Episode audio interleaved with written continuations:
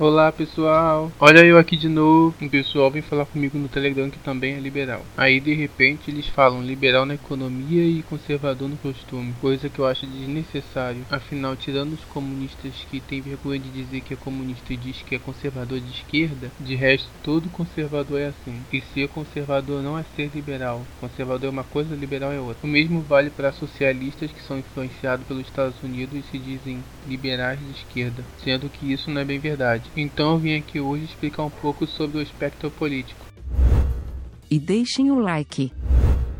Bom, como dá pra ver pela imagem do podcast ou pela imagem postada nas minhas redes sociais, o espectro político é algo até que bem simples, onde primeiramente é dividido entre esquerda e direita, onde quanto mais for para a direita, mais livre fica o mercado, e quanto mais à esquerda, mais a economia é controlada, seja controles como taxação, concessão ou regulação. Então sim, um governo não precisa ser 100% um ou 100% outro, ele pode ser o meio termo, tendo um centro-esquerda, por exemplo, onde certos setores ficam livres e outros não, e possivelmente com a desculpa de estratégico ou algo do tipo. E aqui logo de cara você vê a enganação dessa de liberal de esquerda. Afinal, mesmo sendo liberal nos costumes, na economia existe um forte controle então de liberal não tem nada. Afinal, o nome socialista vem daí, a única parte boa. Mas voltando para o espectro político. Bom, e agora como você sabe que na direita é liberal na economia e na esquerda é conservador na economia, ou controle se preferir, fica fácil para você saber qual lado você está. Mas o espectro político não se resume somente à esquerda e direita. Tanto a esquerda quanto a direita é dividida em duas. Assim tendo a esquerda conservadora no costume, assim também como tem a direita conservadora nos costumes. No papel não tem bem um cima e baixo mas os conservadores no costume ficam acima e os liberais abaixo. Ou seja, se você é conservador tanto no costume quanto na economia, o seu lugar é acima e à esquerda, assim sendo parecido para o oposto, assim se tendo quatro quadrantes. Mas a coisa não para por aí. Assim como uma pessoa chata pode ter graus diferentes de chatice, ou uma pessoa bonita ter graus diferentes de beleza, assim também é no espectro político. Assim tendo pessoas mais conservadoras que outras, por exemplo.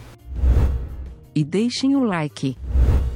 Como tudo na vida tem os seus extremos, então vamos falar um pouco sobre isso. Em resumo, tirando o lado liberal, o resto tudo dá em ditadura. Seja a ditadura onde se tem um controle social enorme, aonde até mesmo o que você diz é controlado, seja a ditadura que tem um controle econômico, aonde até para comprar ou vender uma balinha precisa de uma autorização do governo. Isso sem falar da ditadura que junta o pior dos dois, aonde controla o que você diz ou faz, assim como onde você pode ir ou o que consome. Ou seja, é o máximo do Estado, mas saindo da parte superior esquerda e indo para a parte inferior direita, como já de nós temos o oposto, ou seja, zero Estado. Muitos podem chamar de corporativismo, principalmente a esquerda, mas a coisa vai bem mais além do que isso. Bom, de fato, o mundo ANCAP seria governado por grandes corporações, coisa que por si só já é grande vantagem nos olhos deles, mas o objetivo desse podcast não é propaganda. Então, voltando ao aspecto político, os quatro quadrantes têm até um nome bem definido mas mesmo assim existe variantes. O lado esquerdo superior, por exemplo, na maioria das vezes você vai ver como comunismo, mas em algumas pequenas vezes aparece como comunitarismo. O mesmo vale para o lado esquerdo inferior, aonde na maioria das vezes aparece como socialismo, mas também podendo aparecer como progressista. E indo para o lado direito superior, temos como na maioria das vezes o nome conservador, podendo aparecer também com o nome de reacionário. E por fim, o lado direito inferior, temos o lado liberal, onde tirando casos específicos como os Estados Unidos, liberal vai ser sempre liberal mesmo. E só por motivo de curiosidade mesmo, lá os socialistas tomaram para si o nome de liberal. Então, se um liberal de verdade disser que é liberal lá nos Estados Unidos,